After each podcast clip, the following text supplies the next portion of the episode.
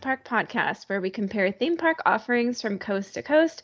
We don't always see eye to eye, but in the end, we'll try. I'm your host, CJ, and I'm joined by Allie and our guest tonight, Sarah. How is everybody doing tonight? I'm great. Excited to talk about Disney. Yes. Yeah. Welcome to the podcast, first of all. Yes, and I'm thank doing you. great. Cool, cool. Well, tonight we are talking about a number of different things. We're heading into the land of tomorrow to talk about Autopia and the Tomorrowland Speedway. And then we are moving on to what's our next one we're talking about? Astro Orbiter. That's Yeah. right. And then we were talking about the People Mover, which no longer exists in Disneyland. So we're gonna like take a little sidestep over to the Rocket Rods, which also no longer exists in Disneyland but it's kind of an interesting little blip on the radar of Disneyland history. So thought that would be kind of an interesting discussion. But let's go ahead and talk about um, the Autopia and the Tomorrowland Speedway. So why don't you guys share with me your favorite thing about Autopia at Disneyland? And Sarah, why don't you start us off? Um, well, so it has been it had been a while, so I had to kind of refresh my memory, but it is a way better track than Disney World. Disney World just no- offense, World. It feels like a racetrack, and you're like, here's this long hot loop, and but Disneyland, there's like so much character and charm, and and I feel like you can kind of go different ways and find different things, and there's you know, so my favorite thing that I said about Disney World was just being able to see Tron better, Yes, yes. get a different view of Tron. Yeah. Um, that's why I wrote it the last time I was there. yeah. Um, yeah. and Disney Disney World is definitely more like nostalgia, or Disneyland is nostalgic. Just Yes. fun and enjoyable, and you can point things out. And True, true. And I feel like, you know, every iteration of the Disneyland Autopia has had fun scenes in it, you know, whereas Yeah. the Magic Kingdom version, maybe not so much. Allie, what about you? Your favorite part of Autopia and the Tomorrowland Speedway? yeah. Um, so first of all, I just want to say we watch ride throughs all the time. So don't worry about that, Sarah. wait, so my favorite thing about Autopia at Disneyland is the scenes all around. So I watched the ride through and I got to see Asimo doing all cool things, getting himself into a little bit of trouble. It was cool. It was fun. There's a story to it. And my favorite thing about Tomorrowland Speedway at Magic Kingdom, it's a place to sit for four minutes, guaranteed. Yeah. so when we were doing when we were doing the notes on this, I wrote my favorite thing about Tomorrowland Speedway when it's over? Question mark. Like i just really don't like this ride very much at magic kingdom but i do really like the trees. There's like some big sweeping trees over the speedway that are just so beautiful. And at autopia i really like the nods to disney history that are in there. For a while it's it's been a while since i've been on the disneyland version but they did have bronze version of some disneyland ride vehicles that i thought were really cool that you could see along the course. So i thought that was really awesome. By the way just a little side note it's bedtime in our house so i'm really sorry if you could hear my child screaming in the background and right on cue, I heard him. yes i'm sorry anywho let's go on to some history and some facts what was the opening date for autopia at disneyland July 17th, 1955, opening day attraction. Bow, Yep. bow, bow. oh, Yep. We got an opening day attraction for Magic Kingdom too, October 1st, 1971. Do we have any fun facts for Autopia? Oh boy, we do. So it's actually the only opening day attraction left in Tomorrowland as of time of recording. oh, Yeah. Well, um, wait, as were- of time of recording, we can't go back in time and add attractions. Yes, but if somebody's watching this thir- or listening to this 30 years from now and they're like, there's no Autopia anymore, one, it would be really sad. And two, it would be inaccurate. Okay. It's, yeah. Okay. So- True. Okay. So 30 years from now, if there's not still an Autopia, I feel sorry for you. Okay. Anyways, so there actually used to be two other Autopias in Disneyland too. Uh, one of them is the horribly named, or was the horribly named Midget Autopia. Yikes. Yeah, uh, big oof there. I wish they would have called it Autopia Junior or Mini Autopia. That Mhm. would have been really clever. Mini, like Minnie Mouse. Uh-huh. Uh-huh. Anyways, um, so Midget Autopia was open from 1957 to 1966. It had the smallest track, and there were no adults allowed to ride that ride. Uh, it was closed and re- removed to make room for It's a Small World, and it was donated to Walt Disney Municipal Park in Marceline, Missouri, but is no longer operating there. Oh, bummer. We also had Junior Autopia, which operated from 1956 to 1958. It closed in 58 and reopened in 1959 as the Fantasyland Autopia. Hmm. It was an exact duplicate of the Tomorrowland Autopia, except for 1991 to 1992 when it was rethemed as the Rescue Rangers Raceway. That's so cool. Yeah, and it's it's really that. timely now. Yeah. Like open that back up. yeah, right. Unfortunately, so the Fantasyland Autopia was open on an interim basis until 1999 when it closed permanently. That's also when Tomorrowland Autopia closed and was refurbished. Uh, it was the track for Fantasyland Autopia was combined with the Tomorrowland Autopia when it reopened in 2000. Okay, do either of you remember the Fantasyland Autopia? Nope. No. Okay, what's really strange is I don't remember it at all, which is surprising because it, you know, closed in 1999. You'd think Yeah. we, might, we might remember this, but I remember the smaller version of the Tomorrowland Autopia before the tracks combined, and then I remember when it reopened in 2000 as a larger Autopia. So I don't know why I don't remember the Fantasyland. I have no memory of it. But it's weird too because when we were doing the research, you all, you said you have memories of going on the People Mover, and that closed before that Yeah. did. Yeah, yeah. Well, we went on the People Mover a lot. I know that for sure. No, I don't remember it. Yeah, I didn't remember it either. And I'm like, I, I didn't like any water rides. And when I was a child, when we went to Disneyland, and so for there's, I, I'm sure my mom took me on the People Mover instead. yeah. I don't remember it. It's so weird how our memories like pick and choose what we're going to remember. yeah. I don't know. We'll have to ask mom if we did the Fantasyland Autopia. I'm sure we did, but I'm just Yeah. surprised. Like it 1999, I feel like it would it would have closed far far before that time, but I don't know. Okay, Magic Kingdom. There's not much like fun facts and trivia about the Magic Kingdom version of the Speedway. And the timeline, I was finding different dates. So I went to the D23 website, you know, that's the official Disney website here. So it opened October 1st, 1971 as the Grand Prix Raceway. Then in September 1996, it was renamed the Tomorrowland Speedway. 1999, it was the Tomorrowland Indy Speedway. And then in 2008, it dropped Indy and was just Tomorrowland Speedway. And that's what it's called today. So some other websites had conflicting dates on the on the naming there, but I decided we're going to go with the D23 website as the official Disney website for the names there. So let's talk about location. Where is it located? Yeah, in Disneyland, it's in the corner of Tomorrowland near the Star Wars launch bay, the Tomorrowland train station, and Finding Nemo submarine voyage. I think that's the official name. The submarine lagoon. So Yeah. What's what I think is really cool about the location of the Disneyland Autopia is it's kind of we've talked about it before. It's the layering. You know, you, you kind of go over and around the submarines and when the people mover was operating, the people mover went over it, the monorail goes over it. You get that layering effect, which Yeah. we don't we don't see so much in Magic Kingdom. I also have a fun story about the Tomorrowland train station and the Autopia. So one night I was in line for the Autopia, actually getting ready to board a car, and I saw all this smoke from the Tomorrowland train station.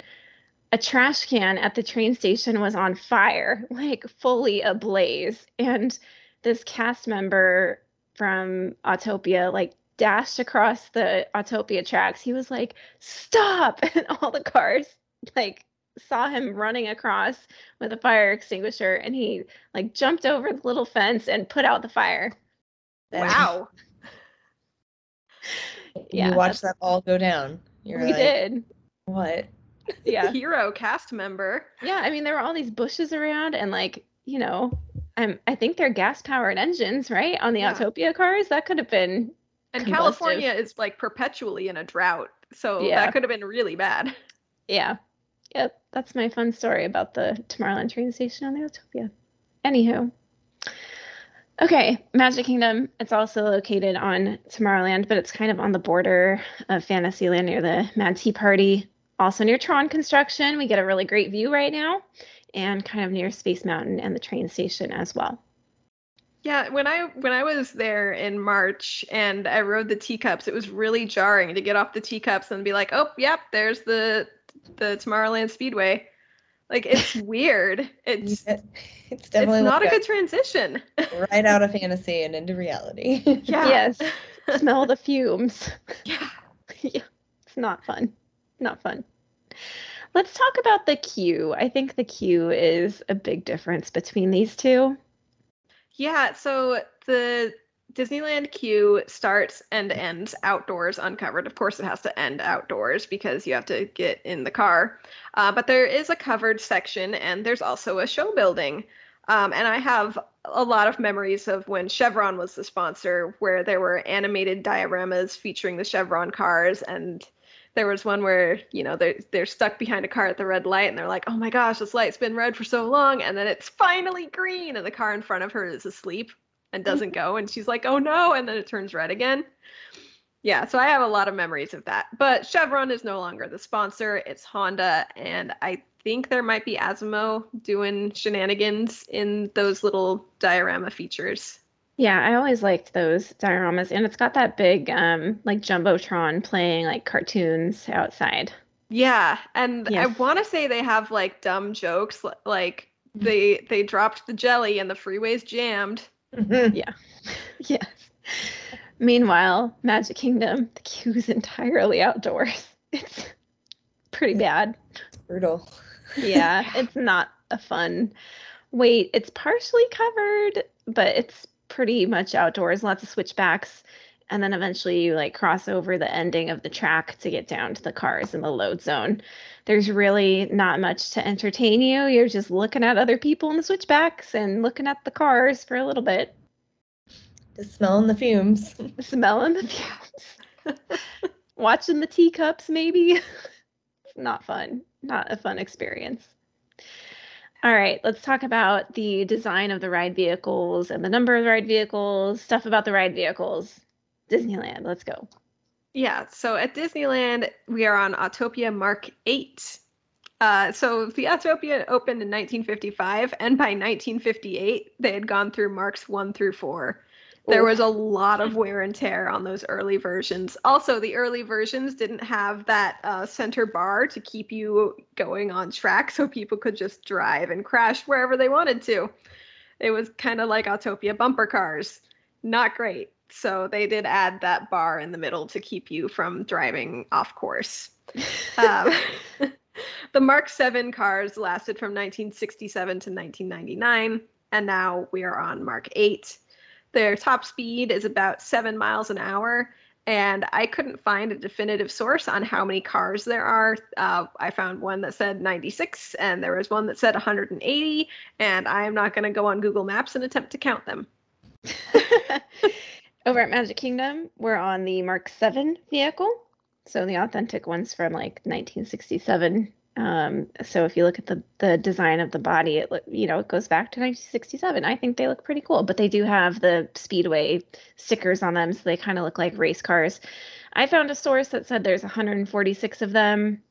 I'm not going to sit there and count either. so I'm just going to go with it. And they also go seven miles per hour, so not not very fast.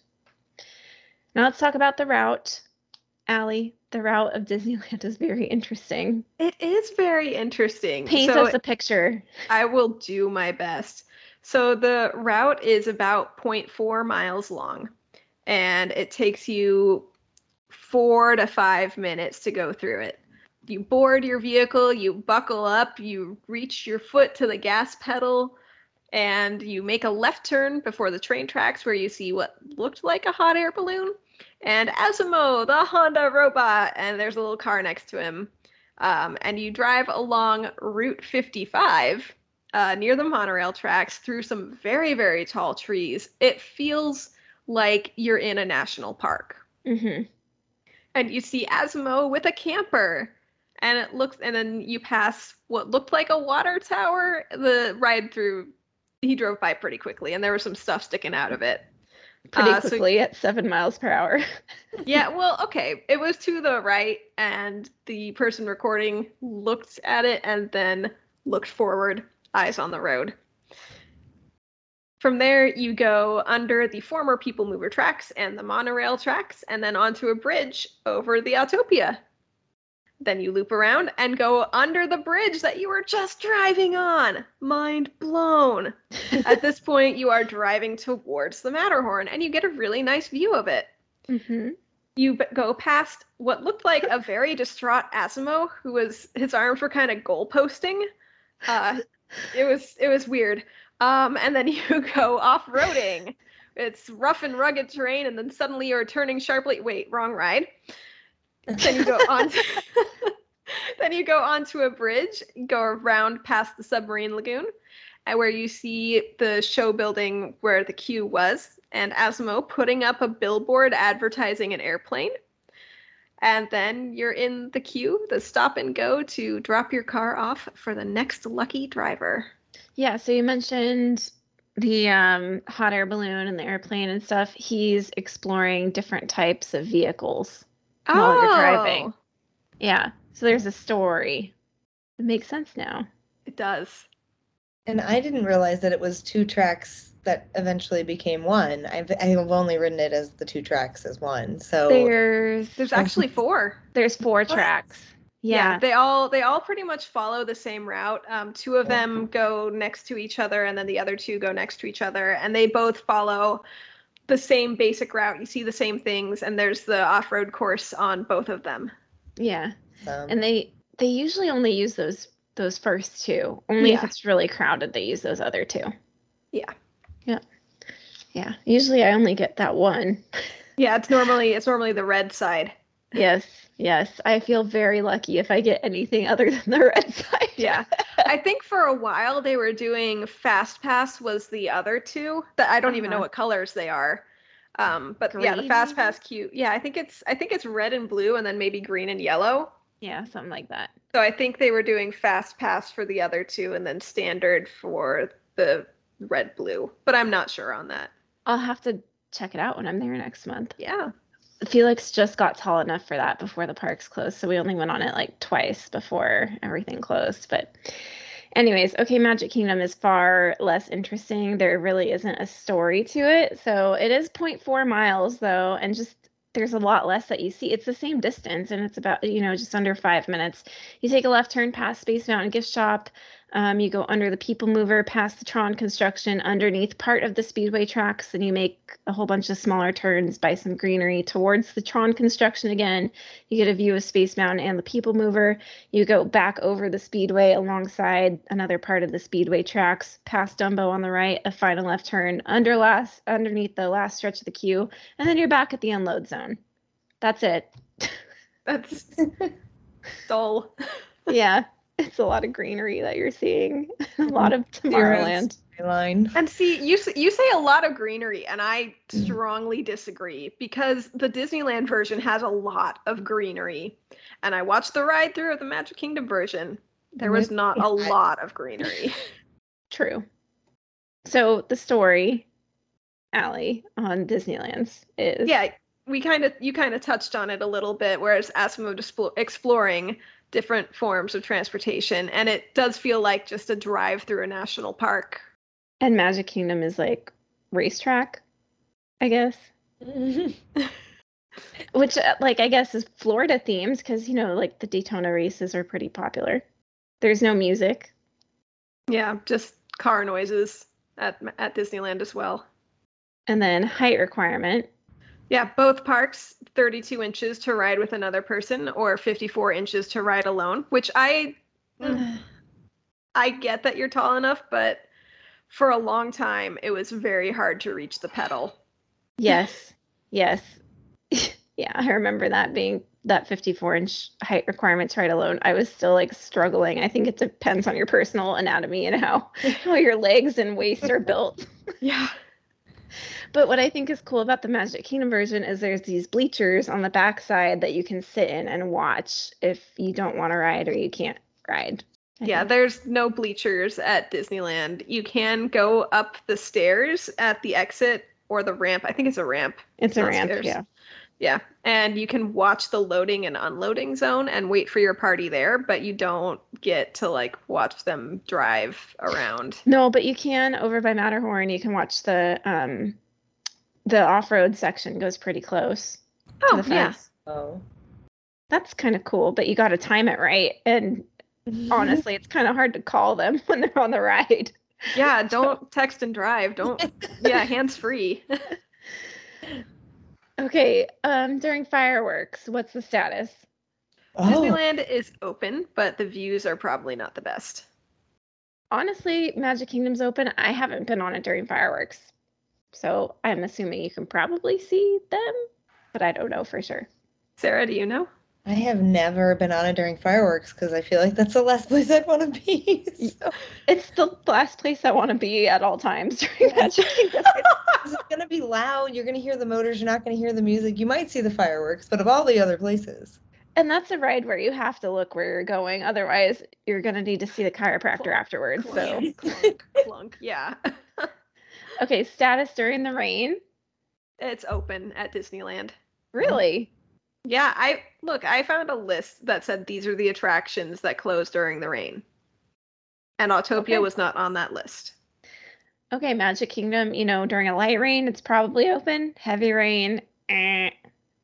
And honestly, I would kind of expect the same thing at Disneyland if it's raining too hard where you're just going to sit in a giant puddle. They're probably going to recommend I mean, I at least would recommend that Disney closes it at that point. So, Yeah. and then final category is their lightning lane. yes. And yes, for Magic Kingdom also. And that's another one where it's pretty readily available. So that is our um that's our last category for Speedway and Autopia. So now that we've got the facts laid out, it's time for our showdown on the car attractions of Tomorrowland. Can we see eye to eye? Does one side stand out above the crowd? So, um, which one of you wants to go first? I can go first. Let's Okay. Go for it. Tell me I your mean, thoughts. I feel like it's a clear uh, Disneyland Autopia. I don't, you know, it's just it's a clear winner in my eyes. Yeah. Yeah, I think this is a clean sweep for Disneyland. Yeah, I think, and I think it was pretty clear for all three of us from the beginning when we're talking about our favorite thing about the uh, the Tomorrowland Speedway. It's a place to sit. You can see Tron.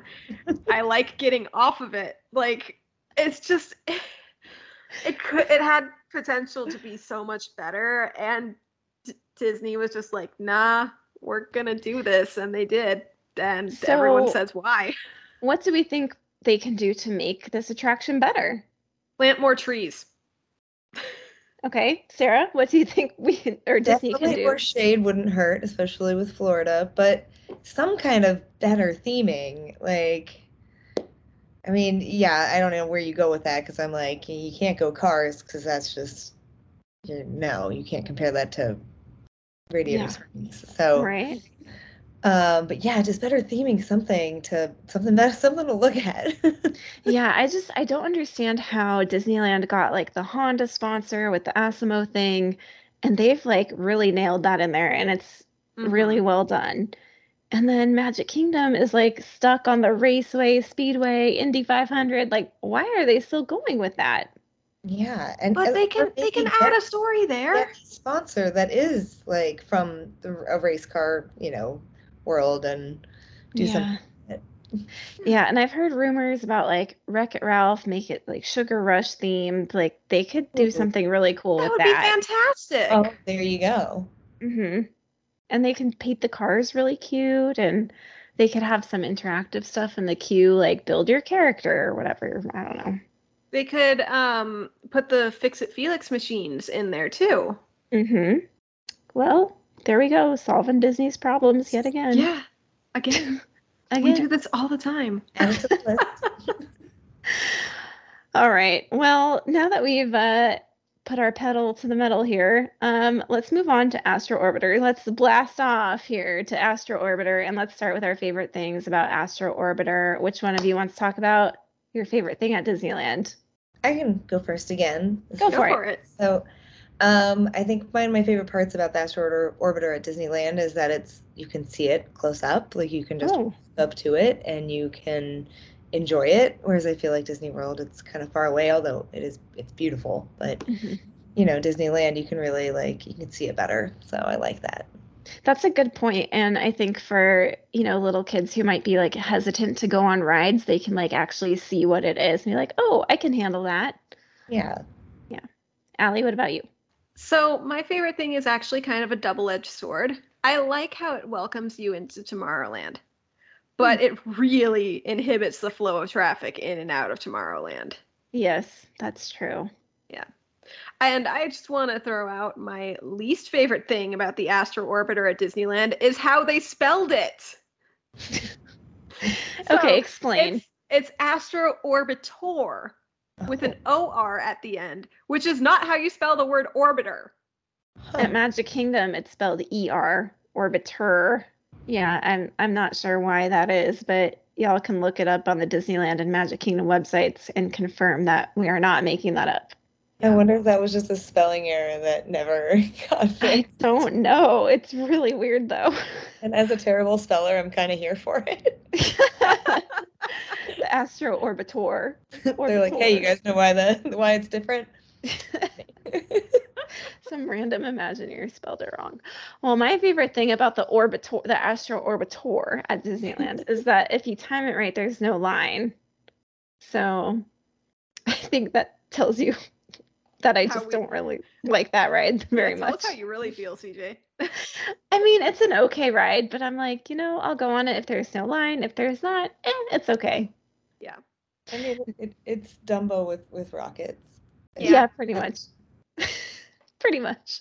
Now, what about Magic Kingdom? Sarah, why don't you start us off with your favorite thing about the Astro Orbiter at Magic Kingdom? um, my favorite thing is actually how i intense it is because it, it looks like Dumbo, and you're like, oh, I can handle that, and then you get up there and you're like, oh, you're pretty high.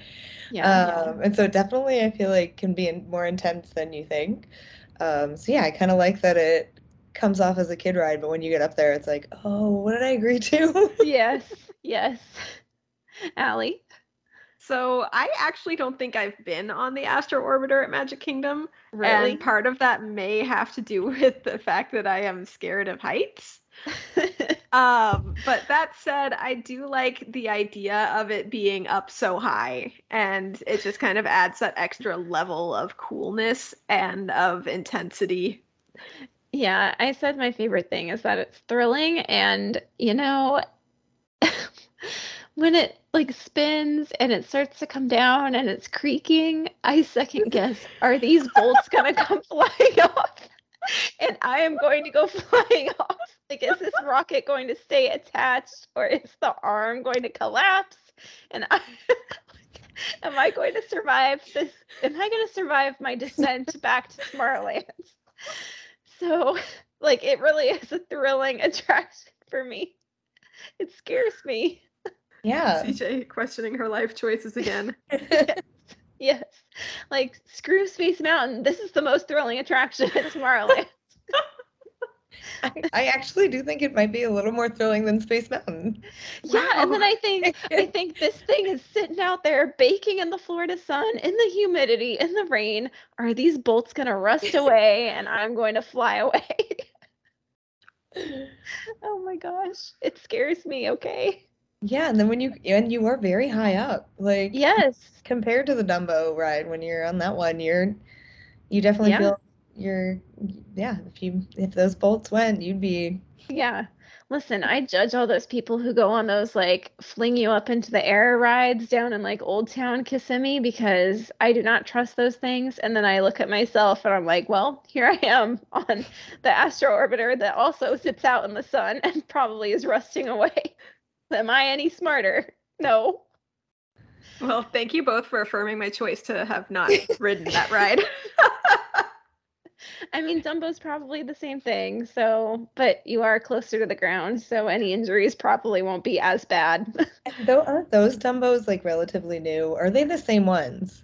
Um, I think one of them was relocated and the other one was built. So, yeah, but I don't know which one was which. Yeah. so you got a 50 50 shot there of being okay. Anyways, all right, let's talk about opening dates. Alli, when did it open in Disneyland? March 24th, 1956, and it was called the Astrojets. Okay, I could have sworn this was an opening day attraction, so It was not. you taught me something. So thank you. You're welcome. I feel educated now. Magic Kingdom this opened November 28th, 1974 as the Star Jets. Fun facts, history, and trivia. Alli. They changed the names to what they are now. yes. Yeah. And we actually, I am actually going to explain part of that. All right. Okay. So, Educate us. yes, this is an educational podcast. Okay. So, at Disneyland, this ride has moved twice. wow. First, it was between the submarine voyage and Rocket to the Moon. okay. and- Wait, Rocket to the Moon is like kind of where Pizza Planet is, roughly. I think. Yes. Okay. Yeah, somewhere it was it's somewhere around the um Like Space Mountain area. yeah, I was gonna say Innoventions, and I know it's not Innoventions anymore, but that building Okay. ish. Yeah. Okay. So the Astro Jets became known as the Tomorrowland Jets from 1964 to 1966.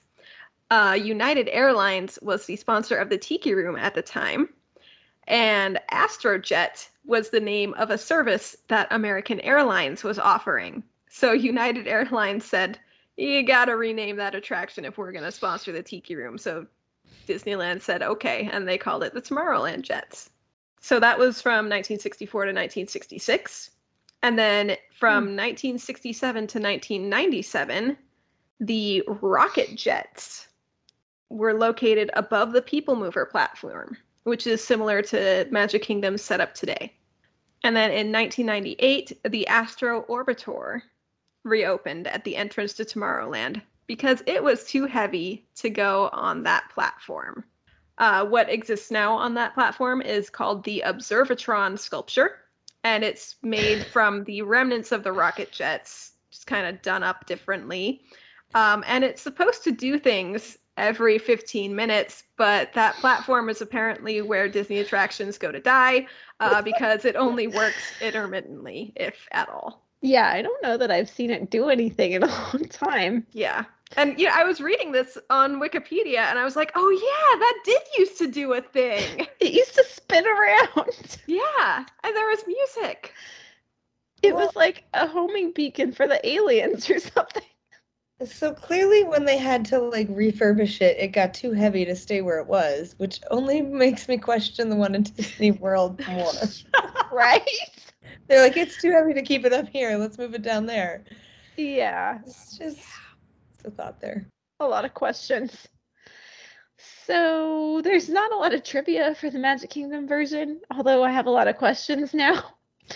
Um, it was formerly known as the Star Jets. It became known as the Astro Orbiter in February of 1995. There was a big Tomorrowland refurbishment between 94 and 95, so that's when the name changed. The Star Jets used to look like space shuttles, and I was looking at a picture of them. They looked pretty cool. The location, Alli, tell us. It is right at the entrance to Tomorrowland from the hub area. You literally cannot miss it. Yep. Um, Magic Kingdom, it's on that platform right above the People Mover. I And think it's a pretty view in Magic Kingdom when you walk in, and I mean, I actually do like it at Disneyland too. Like I said, that you can just see it better, but Yeah. Magic Kingdom, I feel like it makes it all like a better ambiance of of tomorrow. Yeah, I actually really like the the water on both sides of Tomorrowland and the bridge going in. I think we talked about this. I don't remember, Allie, if we talked about it when we were doing notes or if we talked about it on the episode about how the hub of Magic Kingdom is an island and there's like water all around. So like the entry to Tomorrowland at Magic Kingdom is unique because there's water on both sides. But at Disneyland, they can't, they don't have that. It's just, you have the Astro Orbiter sitting right there and then grass on both sides, which is pretty in its own way. It kind of looks like a statue, you know? Yeah. Yeah. Walt called those focal points, he called them weenies to attract people in. Like it's a visual attraction to get people looking. It kind of reminds me of, um, oh gosh, what was it? The entrance of California Adventure, how it used to look with the mosaic on both sides and then it had the sun in the background. Like I think that's the look they're kind of going for with like Buzz Lightyear on the left and Star Tours on the right, and then a big sculpture in the middle, and the sculpture being Astro Orbiter. Well, they It's did used to have mosaics up there on the Star Tours and the Buzz Lightyear building. Yeah, the really cool Mary Blair Yeah. mosaic on the left, which supposedly they've just covered up. Supposedly, they haven't gotten rid of it, Better not have gotten rid of it. right? Um, yeah, it's just unfortunate that that whole section gets so clogged up with people. I just wish they could have maybe set the Astro Orbiter back a little bit or somehow made it work differently. But these Imagineers, man, you gotta question what they're thinking sometimes. Okay, um, Q experience. Alli, the Disneyland Yeah. Uh, it's outdoor, it's uncovered, and it just kind of zigzags around the ride. Yeah, and then Magic Kingdom, it's the same thing. Outdoor, it's mostly covered. You go up in an elevator with other parties, which can be kind of awkward. Then you wait on this platform in like this little pen, which can also be kind of awkward. I usually wait in the back um, until it's your turn to ride, and then you go back down the elevator when you're done. And again, it's really there's no music in the elevator. It's like dead quiet with other parties. It's like a standard elevator. You're just standing there with other people. How Yeah. big is it? It's, it's big, Yeah, but Bigger not- than bigger than a normal elevator? I would say it holds what, like 10 people? yeah, comfortably.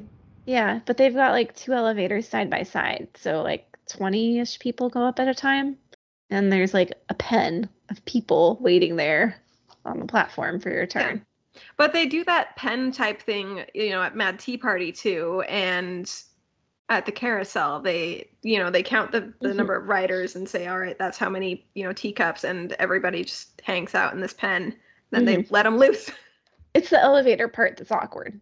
yeah. The elevator could be better. It literally is just an elevator. Yeah. no they- music. yeah. If they played music, I think it would be better. it's just so awkward. But I like that, I don't know, I the elevator being like I like that the elevator is like red and looks like a cage on the outside. It reminds me of something you'd see getting onto a space shuttle. That's what I think of when I see it. Mhm. I don't know guys ever went to Disney Quest when it was in Disney Springs or whatever it was called then. we did, yes. Downtown Disney, did Pleasure Island, I don't know. Um, but their elevator was great. I think it was like the genie and you know the lights. There were like stars on the ceiling, and it Oh, was like a fun little transition to, you know, to upstairs. That's so cool. Yeah, they they could really improve the awkward elevator ride. um, how many rockets are at Disneyland? 12 of them. Uh, they can fit two people in them. There's a control lever in the front where you can go higher or lower. Um, and it's got like a silver, blue, red, and gold color scheme. And there are zodiac symbols around the central structure thingy. Yeah, Magic Kingdom, also 12 rockets, two people each with a control lever. It's similar color scheme, but no gold. And then there's planets all around. I have a hard time reaching the control lever. I don't know. Maybe it's just me. I can't reach it. you have a big head and little tiny arms, like the T Rex from Meet the Robinsons. I don't know. I just can't reach it. Like I, I pull the seatbelt tight, then I'm like, oh, I can't reach it. It's probably your inner your inner uh like safety telling you, no, no, no need to raise this. Pretty much. I'm thinking that's what it is. I will Alright. say, use your trunk, Hooter. Stretch. Wow.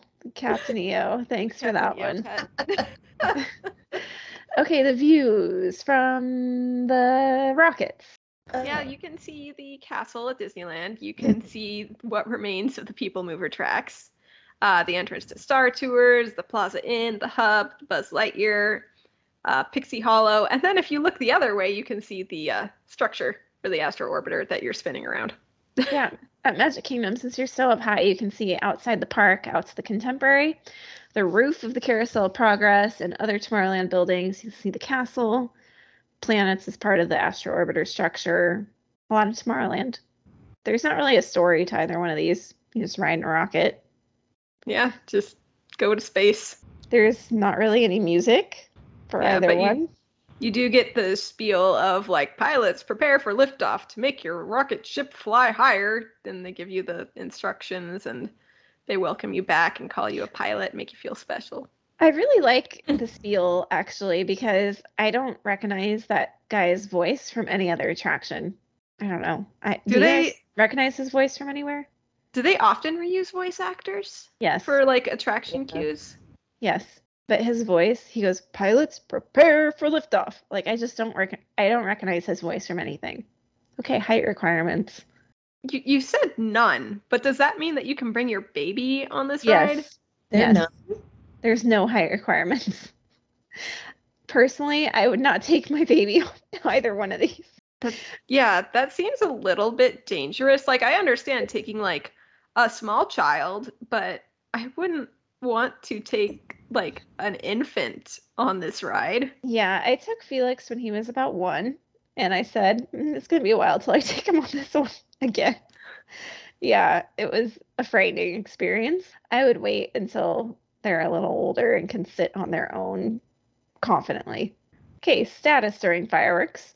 Uh. Disneyland, it is open and you can get a pretty good view some of the time when you're in the circle. Magic Kingdom also open, and you get an excellent fireworks view while you're waiting on the platform and while you're on the ride. In fact, that's one of my favorite memories from Magic Kingdom. Status during the rain. uh, closed unless it's light. Yep, same Magic Kingdom. And no lightning lane for either one. So that brings us to the showdown for this particular attraction, the Astro Orbiter and the Astro Orbitor. So, which one of you wants to go first on this one? Are you team ER or are you team OR? Or, or um, I'm gonna have Sarah go first on this one. I am Team ER. Magic Kingdom, Astro Orbiter. All right, what are your what are your reasonings for this I'm one? liking the thrill factor. Even now, you know, the double added thrill factor of actual possible death. No.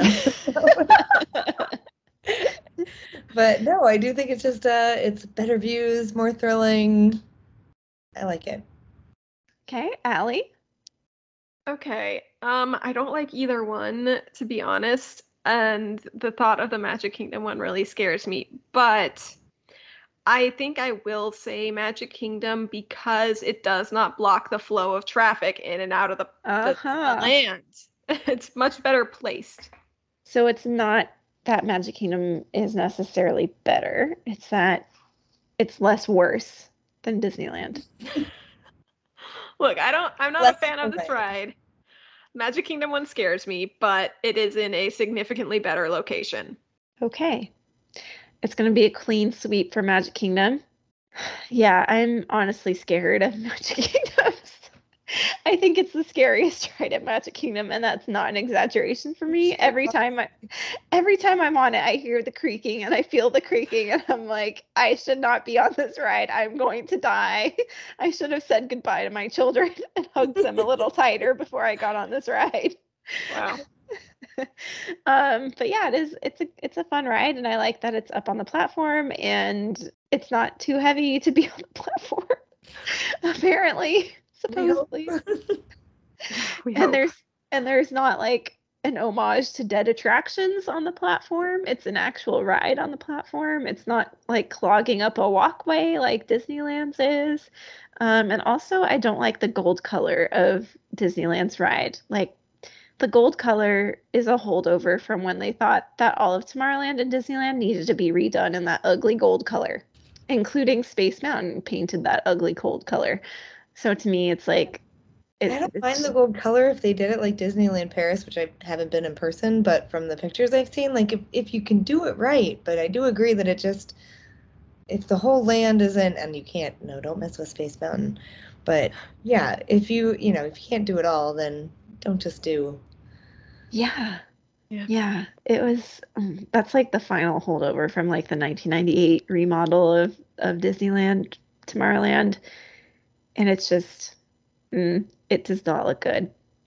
But yeah, I think uh, Magic Kingdoms fits in better with the whole vibe of the land. That's for sure. All right, let's move on to our final Tomorrowland attraction of the evening, the People Mover slash the Rocket Rods, which are both dead at Disneyland.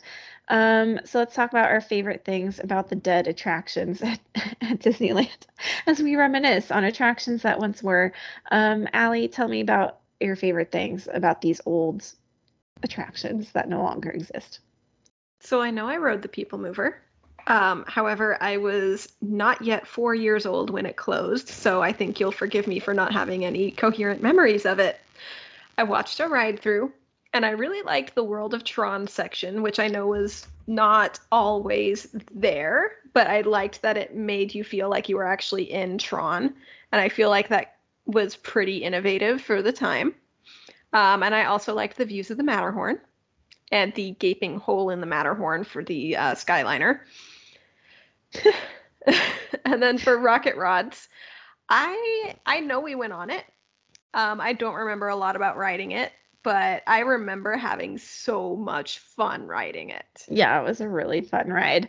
Sarah, what about you? So yeah, I also don't remember writing it, um, or and I wonder if we watched the same uh, the ride through video because I totally loved the Tron part, and it just was like there's yeah i felt like it was a fun little added you know it made you feel like you were going faster than you were and um, just a fun little uh, you know, added to added part to the ride. But yeah. but the views again were very pretty and yeah the matterhorn view and just you know i love the people mover just for the fact that you can people watch while on the people mover so. Yeah. yeah. For me i like that the people mover is relaxing and i also think that disneyland particularly was a really good example of kinetic energy in a land being used really well. Um, you know, during the time that People Mover was around, the Skyway buckets were still around. So you had the Skyway, the People Mover, the Matterhorn, um, Autopia, and the submarines and the monorail all going. And that's like visual eye candy. And you could see all that moving at the same time. And that's a really cool representation of different types of transportation all going at once. And I think that's perfectly thematically on theme for Tomorrowland. And I don't think we really see that in a lot of lands anymore in the Disney parks. I think the best example nowadays is probably over in California Adventure in the um, kind of near the pier area where you get the Ferris wheel going and the Golden Zephyr going around um, and the jumping jellyfish going up and down and the swings going around. I think that's probably the closest thing we get to that. So I think um, having all that movement and the people mover playing a part in that was a was a big thing, and I, I really liked that that was around. And then for the rocket rods, I agree with Alli. It was a really fun ride. I, we had a lot of fun on that one. And I also really liked the queue. The queue really stood out to me. It was, I don't know if you guys remember the queue at all, but the queue was a lot of fun. There was just a lot of really cool things to see in the queue. Yeah, you so, went deep on that people mover. That took me to a like second level that I hadn't even thought about. I really like the people mover at Disneyland, okay? Let's move over to Magic Kingdom. Favorite thing about it's called the Tomorrowland Transit Authority People Mover. It has a very long name at Magic Kingdom. Um, so at Magic Kingdom, your favorite thing, Alli? Uh, so the queue is generally pretty short, at least in my experience of the like three times that I've been on it at Magic That's Kingdom. That's it? Just three times? I think so. Look, CJ, CJ, I can count on one hand the number of times I've been to Magic Kingdom in the last five years. Okay. Okay. Okay. Okay. And that's not everything that I like about it either. Um, it's peaceful, and I like looking at all the little people down below you. okay, Sarah. Yeah, so it is actually one of my favorite rides at in Disney World at all. Like period. Like the last time I went, I you know was totally snuck my Joffrey's coffee on and uh, and asked to go around twice. And oh, nice. And it was yeah, I was by myself, and I was like, this is great. Um, and I love the homage to Epcot and their um, Walt's like Progress City and the mm-hmm. you know beginning of, of that kind of idea of what is a good like you know transportation in a city where everything can kind of flow and work mm-hmm. together. So yeah yes. i love that it's there and i you know it's kind of a little hidden gem. Yes yes the progress city model is one of my favorite things about it as well. And i've been really disappointed the last couple times i've been on it because you know at the top it has that like text that's reflected that says like it's a great machine like working for you or something like that. That has not been working. So I've been sad that that little quote has not been lit up above Progress City because that's like so inspiring and I really like that quote. So yeah, besides Progress City, I like that it's a place to put your feet up. I like going through Space Mountain. I love the speed ramps. I love that my son loves it so much. If we don't go on it first thing, he's not a happy boy. So that's like ride number one that we go on at Magic Kingdom every single time we're there. So yeah, lots lots of good memories on the People Mover at both parks.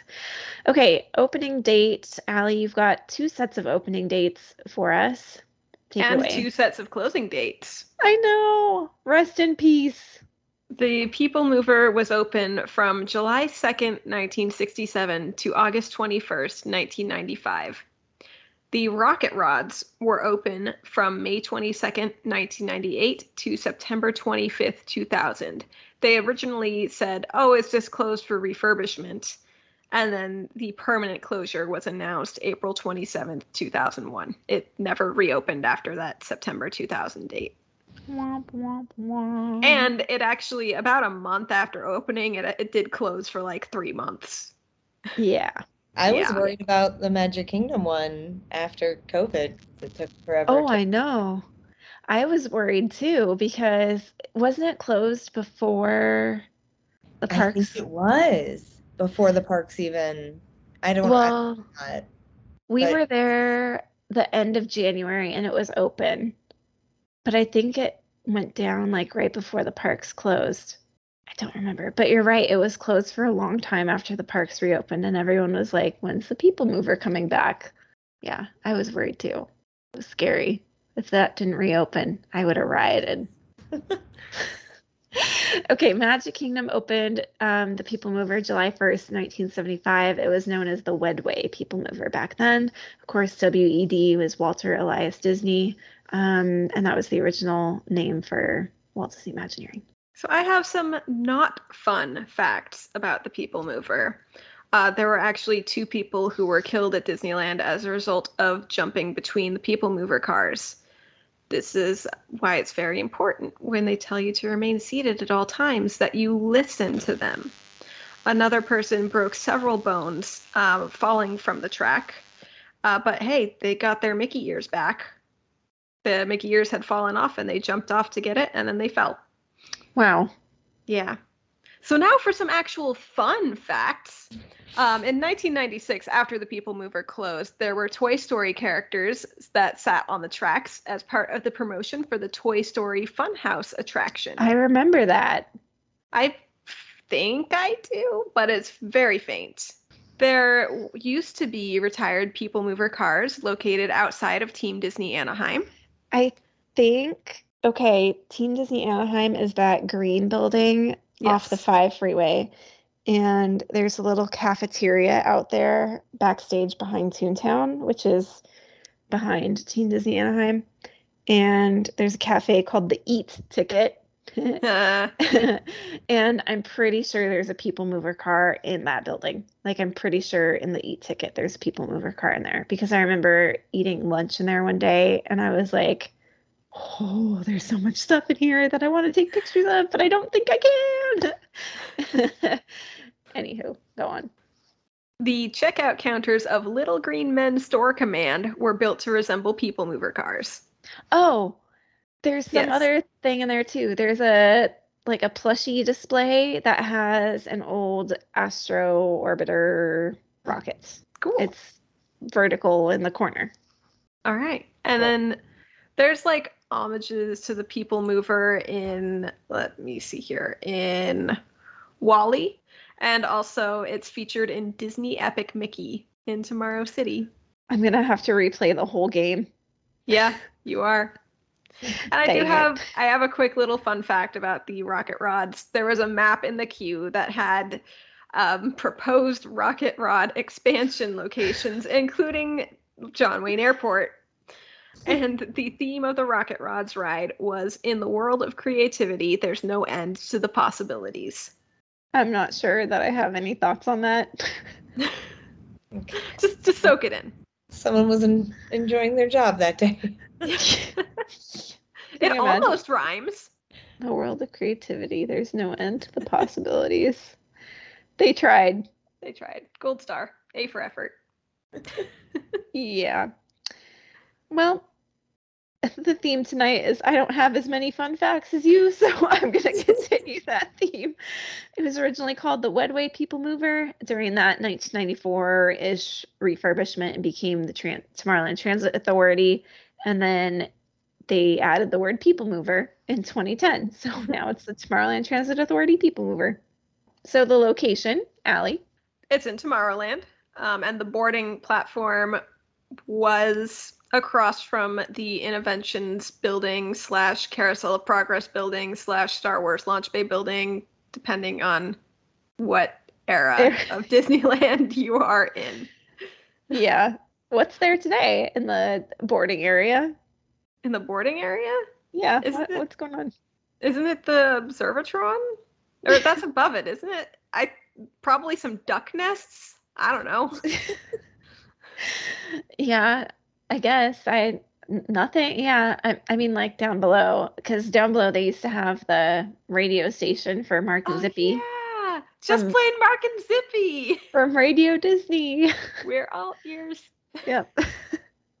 wow, they have that little gift shop. Yeah, I want to say it's a gift shop for primarily for like Mickey ears, or maybe it's pin trading. I'm not sure. I've seen them sell Star Wars stuff, Nemo stuff whatever the new hotness of the day is. Yeah. But yeah, it's kind of a dud of a building. I mean, it's a big building because it's vertical. So they've got the Observatron, which doesn't spin anymore. Rip.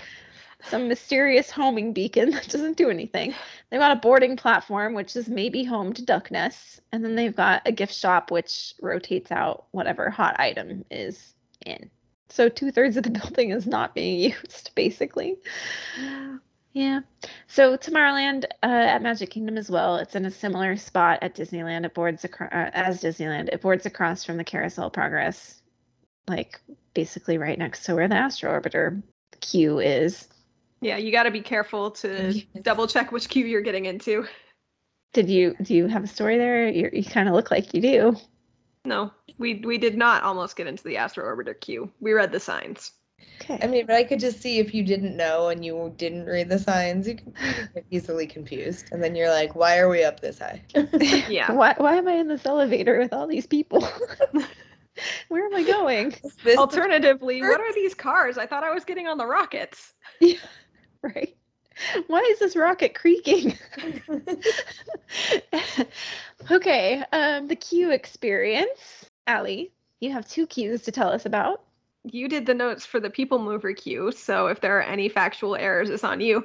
Uh, you take the speed ramps up to the loading platform for the people mover, and it's it was similar to the way Magic Kingdom is today. Yep. For the rocket rods, you would enter in what is now the Buzz Lightyear building. Um, there would be some blueprints for ride vehicles and some actual ride vehicles painted in black light paint. This is for rocket rods. So some of those ride vehicles included um, one of the front cars of the monorail and some people mover cars as well. You mm-hmm. would then enter the old Circle Vision room where you'd see some video footage playing different transportation modes throughout history. You would go briefly underground, then head upstairs to the boarding platform. And that is why I liked the queue so much. There were so many cool things to see. Yeah. And it was indoors in the air conditioning. It was. I remember it being ice cold in there. That's a very distinct memory in my brain. But the underground portion where you go like underneath, that is one of the very, very few underground areas in Disneyland. There's not that many underground portions. I mean, you know, Magic Kingdom has like utilidors all over the place. Mm-hmm. Disneyland really does not have that. There's a small section kind of back by Space Mountain area. There's there's a there's a tunnel called the time tunnel where when I was a cast member and I was switching roles, but I had already been trained on a lot of it. So I spent two days of my mandatory training wandering around with my trainer because I already knew everything. Um, we went to visit the time tunnel, and it's like a there's like a museum of all this old stuff from Disneyland history. So that's like where the time tunnel is back over by Space Mountain. But this other underground area was part of the the queue for rocket rods. And from what I've heard, you know how there's that stage over by the Tomorrowland Terrace restaurant that like rises up from underground at night? Oh. Yes, I was Where the- drinking water. I, I couldn't respond, but yes, I do know what you're talking about. Like where the That's, that's like where the bands play at night, and that's where the Jedi Training Academy yeah, show that's Where Darth Vader comes out. Yep. So that underground portion of the queue, from what I understand, that is where like the performers set up for that stage. So, fun fact. That is what I've heard. They're mini utilidor. Yeah, yeah, very, very small. And that's like basically the only part of the park. So only in Tomorrowland underground. Okay, so the Magic Kingdom People Mover queue outside, it's like partially covered by like the platform and the People Mover trucks. If it's a long line, you might be standing in the sun for a little bit. Then you head up the speed ramps to the boarding platform. Okay, the ride vehicle design. For the People Mover at Disneyland, originally they were red or teal-ish. The, the website I read listed it as green, but I looked at a picture and they looked more teal to me. Uh, yellow or blue, and they had white roofs. Uh, from 1987 to closing, they were white with a stripe of color around the bottom. There were four vehicles per car and a capacity of four riders per car. So you could get 16 people going in the same like train, basically. And then rocket rods. Rocket rods seated five. So you had three singles in a line and a double in the back row. Magic Kingdom People Mover vehicles. There's five cars per vehicle, blue vehicles. The benches face each other. You can seat two adults on the bench, and then you can have like one or two small kids on the la- on your lap, or one small kid between them. The entire route is covered, as opposed to at Magic Kingdom, each car has a roof. The route is You mean it? covered. You mean at Disneyland? Sorry, at Each car has a roof. Yeah, each car has a route. Um, okay, so what do you see on the route? All right. So when you board, you head towards Main Street at Disneyland. You go past Star Tours, make a left towards the Plaza Inn before entering the Star Tours ride building, getting a glimpse of the queue and hearing C3PO and R2D2 interact in the queue. You would pass Star Traders and have a view of that, and then enter Space Mountain. You would pass through a tunnel that later had the world of Tron added into it behind the Innoventions, Star Wars Launch Bay, Carousel of Progress, etc. building. You pass above Autopia underneath the monorail tracks. You could, way in the background, see it's a small world. You could see the Matterhorn, the Skyway, Space Mountain, submarines, the monorail, and see Tomorrowland. Uh, you would go into the Circle Vision Theater and back out roughly above where Pixie Hollow is and turn a left towards the station, and you'd pass the Mary Blair mural that we mentioned earlier.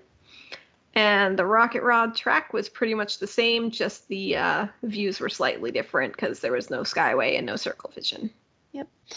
Magic Kingdom, you head towards Stitch's Great Escape building, and then um, that's in the direction of Main Street. You get a view of the Astro Orbiter, a good view of the castle, and then you whip into your first building where you see that Progress City model and a view of some robots and a view of Star Traders.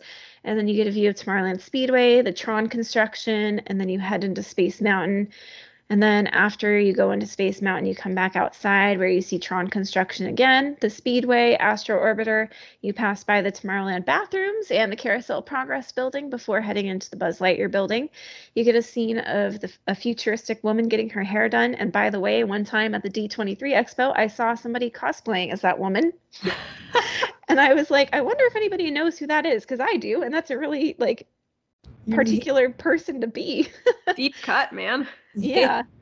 And then you look down onto the Buzz Lightyear ride, and then you head outside. You get one last glimpse of the castle before heading past Monsters Inc. Laugh Floor and back towards the load zone. And there's not really any story or theme to either one of these. You just ride around the land on futuristic transportation. Rocket Was- Rods kind of had a little bit of a drag racing thing going on for at least for the launch. They would do like a the little like countdown lights before Mhm. like giving you a go buzzer. Um, and for a while the cars did a wheelie when they launched as well. I remember that. it was cool. it was cool. Okay, is there any music on the ride? At Disneyland's People Mover, there was music and narration throughout. The Rocket Rods had a Sherman Brothers song called World of Creativity Magic Highways of Tomorrow, which used to be the song Detroit from the movie The Happiest Millionaire, which I do not recommend. It's extremely boring. Mm. the Rocket Rods also had a version of Born to Be Wild, and both of these songs were arranged and performed by former Oingo Boingo member Steve Bartek. I'm gonna have to look that up and listen to it. Which one? The Born to Be Wild or the World of Creativity Magic Highways of Tomorrow, aka Both. Detroit? Both. I'm gonna see if I can find that Rocket Rod song too. So Magic Kingdom, you hear like music from Tomorrowland, and there's audio narration from what you're seeing, and some stuff like paging Mr. Morrow, Mr. Tom Morrow, and then you hear like calling all space rangers. There's like Buzz Lightyear stuff going on. There's no height requirements for People Mover for either park. If you don't want to ride, you can watch it from wherever, but you can't really see the people on the ride. You can just watch it go by. Rocket Rods did have a 40 inch height requirement. And status during the fireworks. Open, open, open. Yep.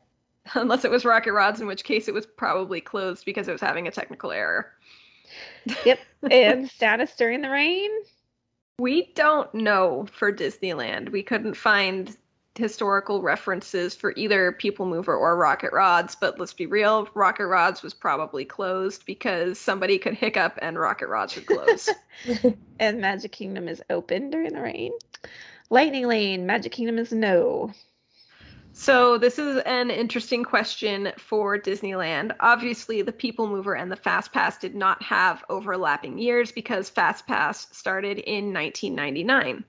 Now, Rocket Rods opened in 1998, and I found one article that complaining about Rocket Rods. It was written more recently. It was not written when Rocket Rods was open, but it did mention that Rocket Rods had waits of 75 to 120 minutes without Fast Pass. So that implies that Rocket Rods did have Fast Pass. I don't remember. If you do, let us know on the socials or via email. We'll drop all that information in a few minutes. The other fun fact here is that Rocket Rods was the first ride to have a single rider line. I don't think it had Fast Pass. I really don't think it did. I I couldn't find I can neither confirm nor deny the presence of a fast pass line at the Rocket Rods. I don't think it did because I feel like I would have heard about it somewhere, but I haven't heard it. But I have heard about the single rider thing. So, okay, for this one on the showdown, because People Mover and Rocket Rods don't exist anymore, we're gonna do different questions. We're first gonna do Disneyland People Mover versus Walt Disney World People Mover. Assuming the People Mover at Disneyland were still around today, which one do we think is better? We've watched the ride through. Sarah, I'm going to start with you. Oh, I mean, it's hard because I kind of love the classic Disneyland People Mover carts with the white roof. I know. They're so Right. like retro and cute. Yes, um, but I also just love the Walt Disney World People Mover. I, you know, so I gotta go with my classic, my favorite, Walt Disney World.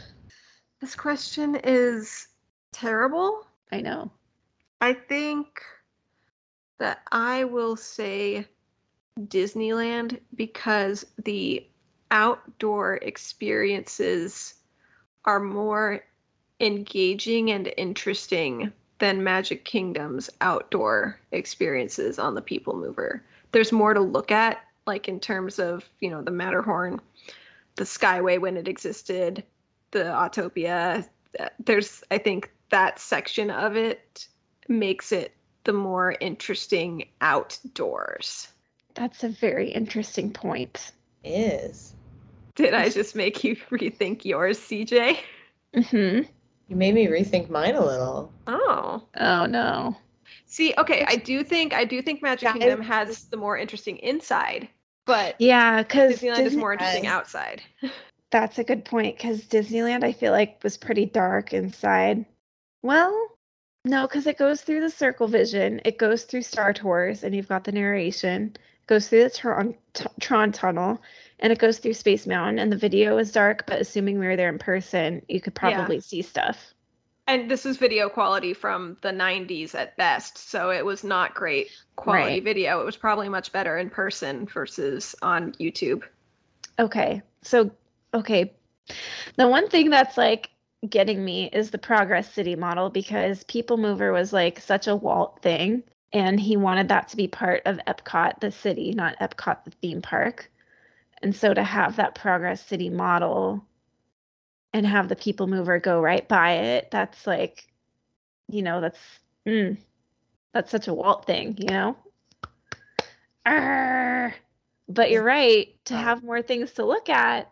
Right. Why do you do Beat that view of the Matterhorn. I, but I, I mean, I'm gonna still stick with my, my my Walt Disney World, even though even though that's it's hard.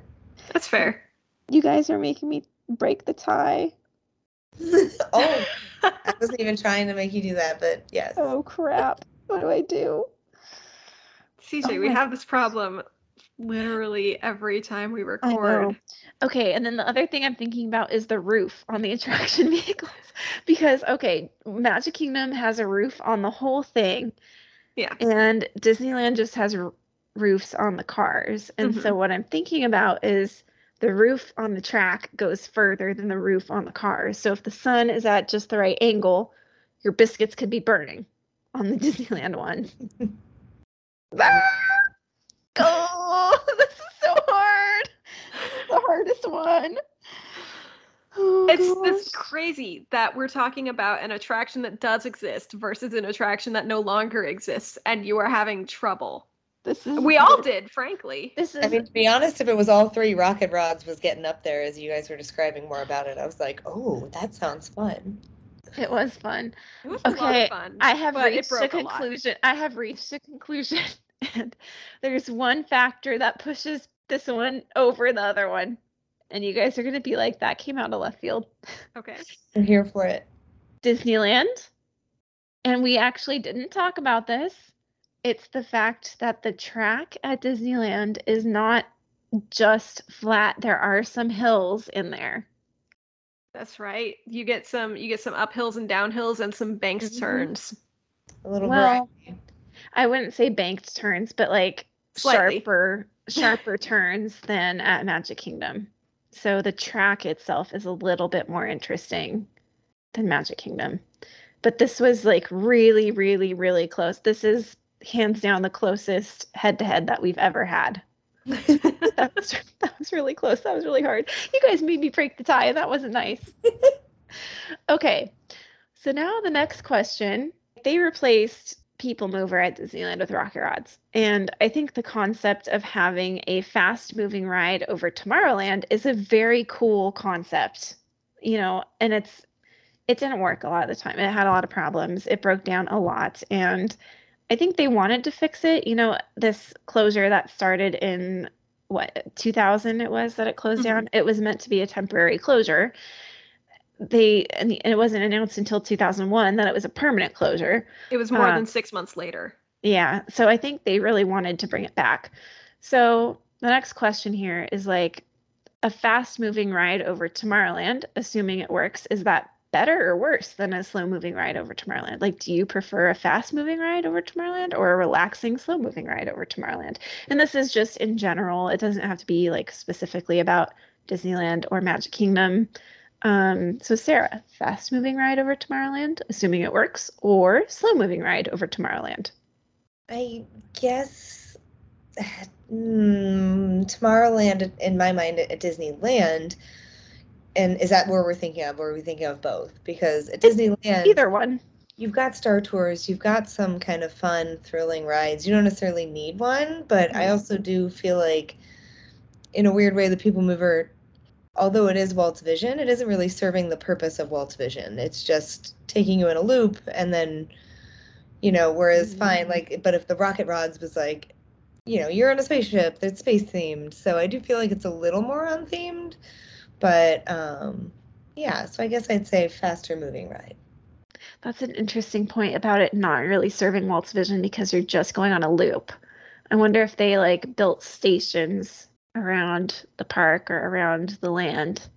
Hmm. Yeah, Alli, it dropped you off at the speedway, like because speedway's Yeah. way to fantasy. So I don't Huh. know. I like that idea. Yeah. I wonder if they can make that work somehow. I would love to see that at like Epcot. I feel like that would work thematically at Epcot really, really well. Especially when yeah, you realize that walking all the way around the World Showcase, it's kind- tiring. yeah, and you put yourself in that situation, and you're like, well, we're here, and the boats are done, and and harmonious is in the way so they can't run the boats anymore yeah and i feel like the people movers a ride that like pretty consistently works it's not like it's not really inaccessible to anybody and they can even keep it like ground level they don't have to raise it up you know And to your point about Epcot, it doesn't there doesn't even have to be a stop at every country. It could be like every three countries because Yeah. they're close enough together that you can yes, walk between them. I think Yeah. I think if there was a stop at every pavilion, it would be dreadful. But having it like every couple of pavilions, I think that would be a good implementation of People Mover at Epcot. yeah yeah. so your vote is for fast moving ride over tomorrowland assuming they could figure something out here Yeah. Alli, what say you conditionally fast moving ride over Tomorrowland. So here's my condition and also here's here's some of my reasoning. Deflect some of the crowds from Space Mountain. Make that make that queue shorter. Both queues will be shorter, frankly, if there's two draws there. And yeah, that's that's that for the space or for the fast moving. The condition is that the Skyway has to come back how come to fill in the gap of the peaceful transit ride. Oh, so you want you still want to have some sort of mode of transit, basically. Yeah, a peaceful elevated transit ride. Would you go on it because you're scared of heights? No. but you still want it available. But it would be so Yeah. cool to watch. yeah, I it's it's cool to watch. I think I would go on it once because you gotta. Hmm, Uh, hang on, hang on. I I, I never this. went on Maliboomer at at California Adventure. Okay. Um, Oh, I have this on recording. You would go on a hypothetical Skyliner through a theme park once, and yet you have not been on the Skyliner at Walt Disney World. A real Okay. one.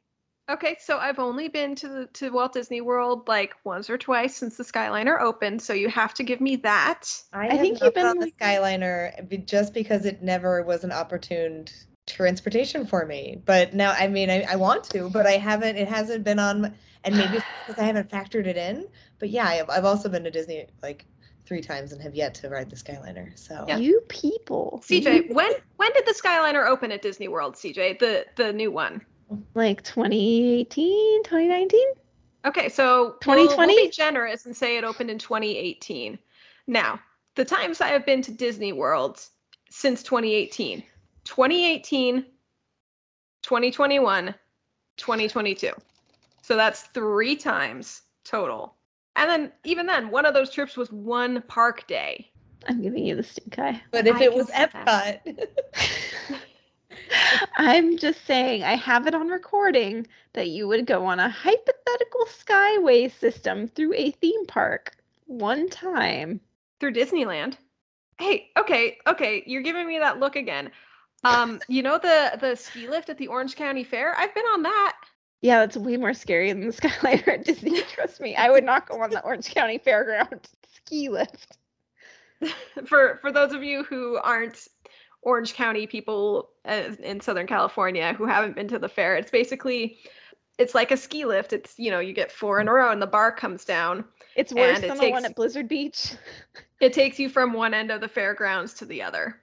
It's That's- metal, that's it. and there's a single metal bar across your lap. It gets really hot in the summer too, which is when the fair is open. And it stops, and yeah. it's close to the beach, so it's windy every now and then. No, uh, that's a no go for me. The Skyliner, though, you got to try that one. All right, but that's but let's get back to Tomorrowland. That's my fast moving ride as long as the Skyway was open at Disneyland. Okay. My thing is, I think there needs to be a slow moving ride over Tomorrowland. I'm voting for slow moving ride over Tomorrowland because I think every land needs a slow moving ride somewhere in the park. Buzz Lightyear. It's a slow moving ride. Okay. I think One okay. could make an argument that Star Tours doesn't move at all, but it is still a thrill No, ride. I think Star Tours is a fad. I mean, could could be would be considered more thrilling, but yeah, it is That is is definitely a thrill ride. But- It just doesn't move. Yeah. Yes. I think there. Okay, I think there needs to be a slow moving outdoor ride. The Astro Orbiter is outdoors. No, we ha- we have established that that is the most thrilling ride in Tomorrowland. We've established that.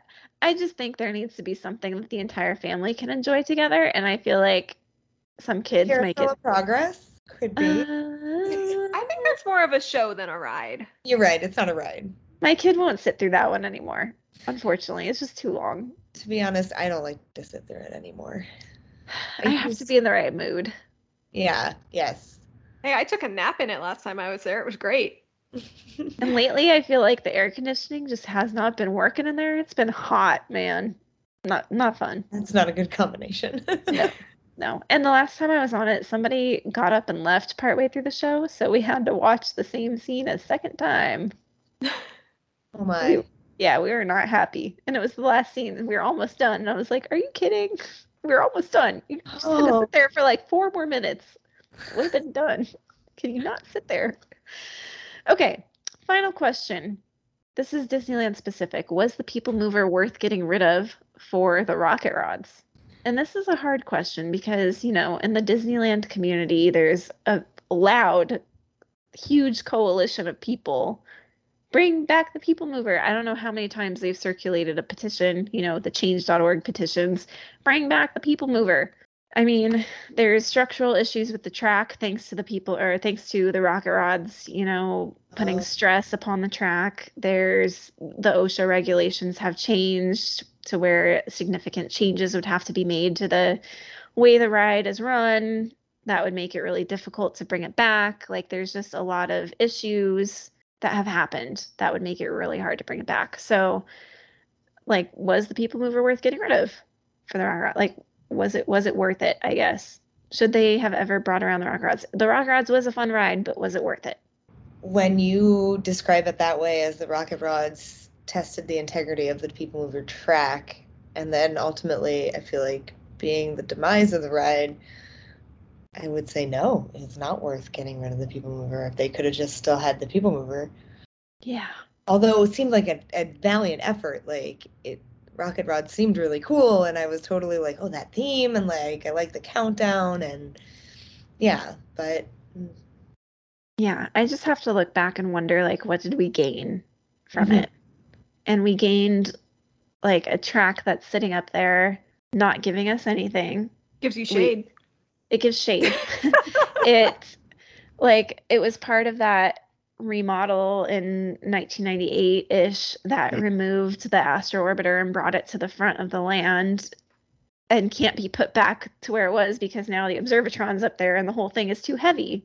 Like it just ruined crowd flow in tomorrowland. It ruins the visual look i guess. We've got tracks that now are just sitting there and won't be removed I've heard some things about how like the track is part of like the structure of certain parts of Tomorrowland and how can they like remove that? So we've literally just got tracks just sitting around and they can't do anything. So Alli, what are your thoughts?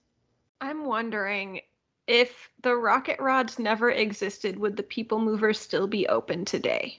I think they probably I think they probably would because I feel like I don't and Alli, I don't know, maybe you can correct me if I'm wrong. When we were kids, it didn't seem like it was cool to be into Disney like it is now.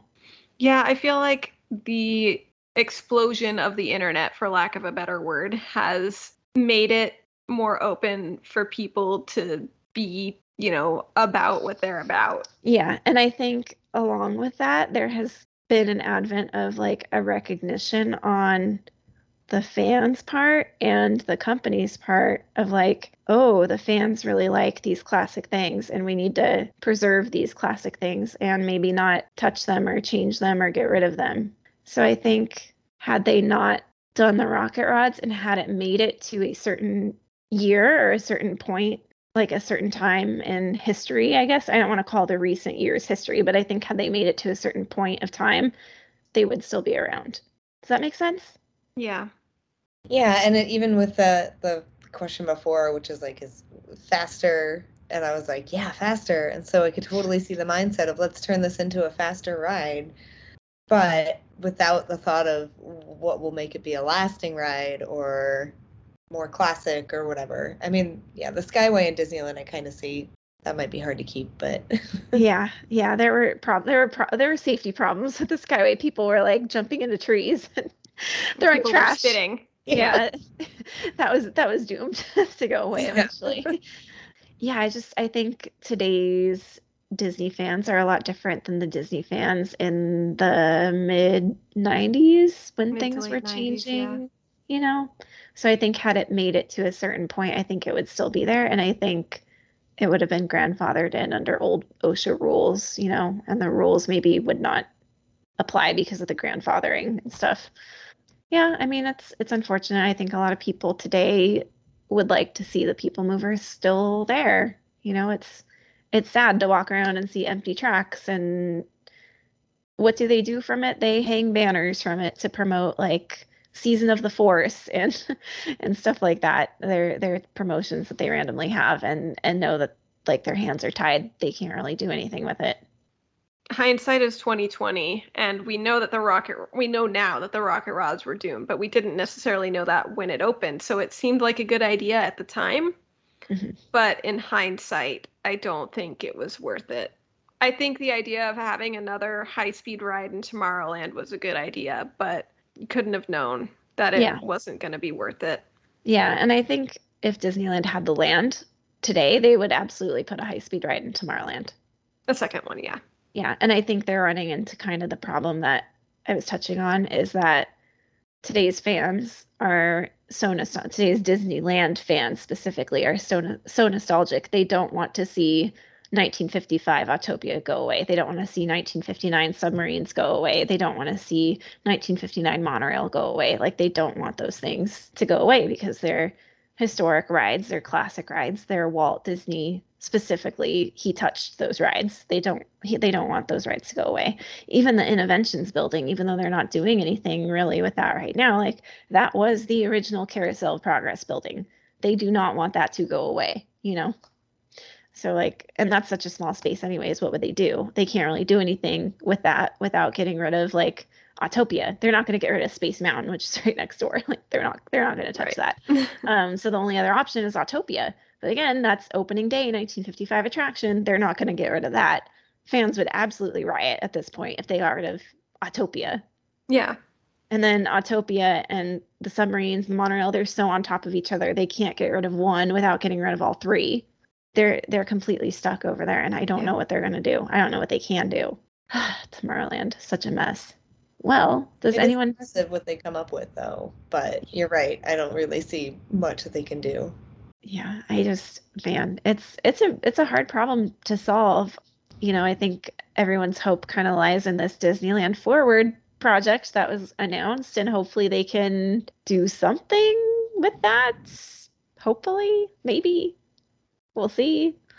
Um, does anyone have any other thoughts on People Mover or Astro Orbiter Orbitor or or the car rides? Well, I have to say I had one. I brought my boyfriend for the first time to Disney and we were riding Space Mountain and I was so excited and the People Mover was down and so therefore Space Mountain had like a slight light from Oh, the People Mover light being on, which I was like it's cool for me, but for your first time riding Space Mountain when there's like a hint of light, he just was like, "Oh, that was, that was a cool ride." And I was like, "No, it's so much cooler when it's pitch black." Yeah, yeah, yeah. It is a lot cooler when it's completely dark. And he was like, "Is that that's your that's your other favorite ride?" right? I was like, "Yes, it is." and he was like, "I'm on it now because it's broken." But Oh. Yeah. When I was a cast member, I got to do Space Mountain at Disneyland with the lights on for a special event. And I kind of found that a little bit more thrilling because everything was so close together. You don't realize how close it is. And I was like, whoa, it's so close. that's true. That would be definitely. Oh, that'd be cool. Yeah. Also, you don't realize how dirty that building Yeah. is. I was evac from Space Mountain once, and I was just like, "Oh, that dust bunny is the size of my fist." They're like, "We don't need to clean. We just turn the lights off." Yeah, Everything's fine. fine. if you can't see the dust, you don't need to clean it, right? It's space dust. It's part of the theming. Well, that was an interesting um, discussion. So thank you for joining us as we discussed Tomorrowland classic attractions. So let us know what you think. You can find us on Instagram and supposedly on Twitter at Park to Park Pod with the number two. You can email us with questions, feedback, and more at parktoparkpod at gmail.com. And don't forget to subscribe and leave us a review wherever you listen to podcasts. Next time, Alli, what are we talking about? Next time, I need to pull up the Google Doc. Uh, next time, it's a new frontier. We're going to talk about the rivers of America. We're going to talk about Tom Sawyer Island and Pirate's Lair and the Frontierland Shooting Exposition. Pew, pew. Pew, pew. And Sarah, thank you so much Oh, for yes, joining sorry. us. Wow, I totally CJ. Being that. so rude to our guests. I was, I was looking at the Google Doc. I'm sorry. Not rude at all. Sarah, is there any like social media that you would like us to plug for you or that you would like to share? I will tell my social media, but also I guess with a funny story. Um, so my so my Instagram is Disney Stuff 69. I totally made that handle while uh, day drunk with my friend as a outlet for my Disney stuff, and to, so that my personal Instagram, my poor friends wouldn't have to, you know, view all of my fun Disney things that I'm into. But yeah, so- Totally understand. Yeah, Yeah, my my Disney that's- friends have no idea how deep the Disney lore goes. Yes. so yeah, it was kind of a, a silly handle, but um, now we're sticking with it. There you go. Cool. Well, thank you for joining us. Yes, thank you for having me. This was so much fun. Yay. Yeah, of course. And we'll see y'all in two weeks. Thanks, everybody. And Frontierland. Yeehaw! Yeehaw! Giddy up.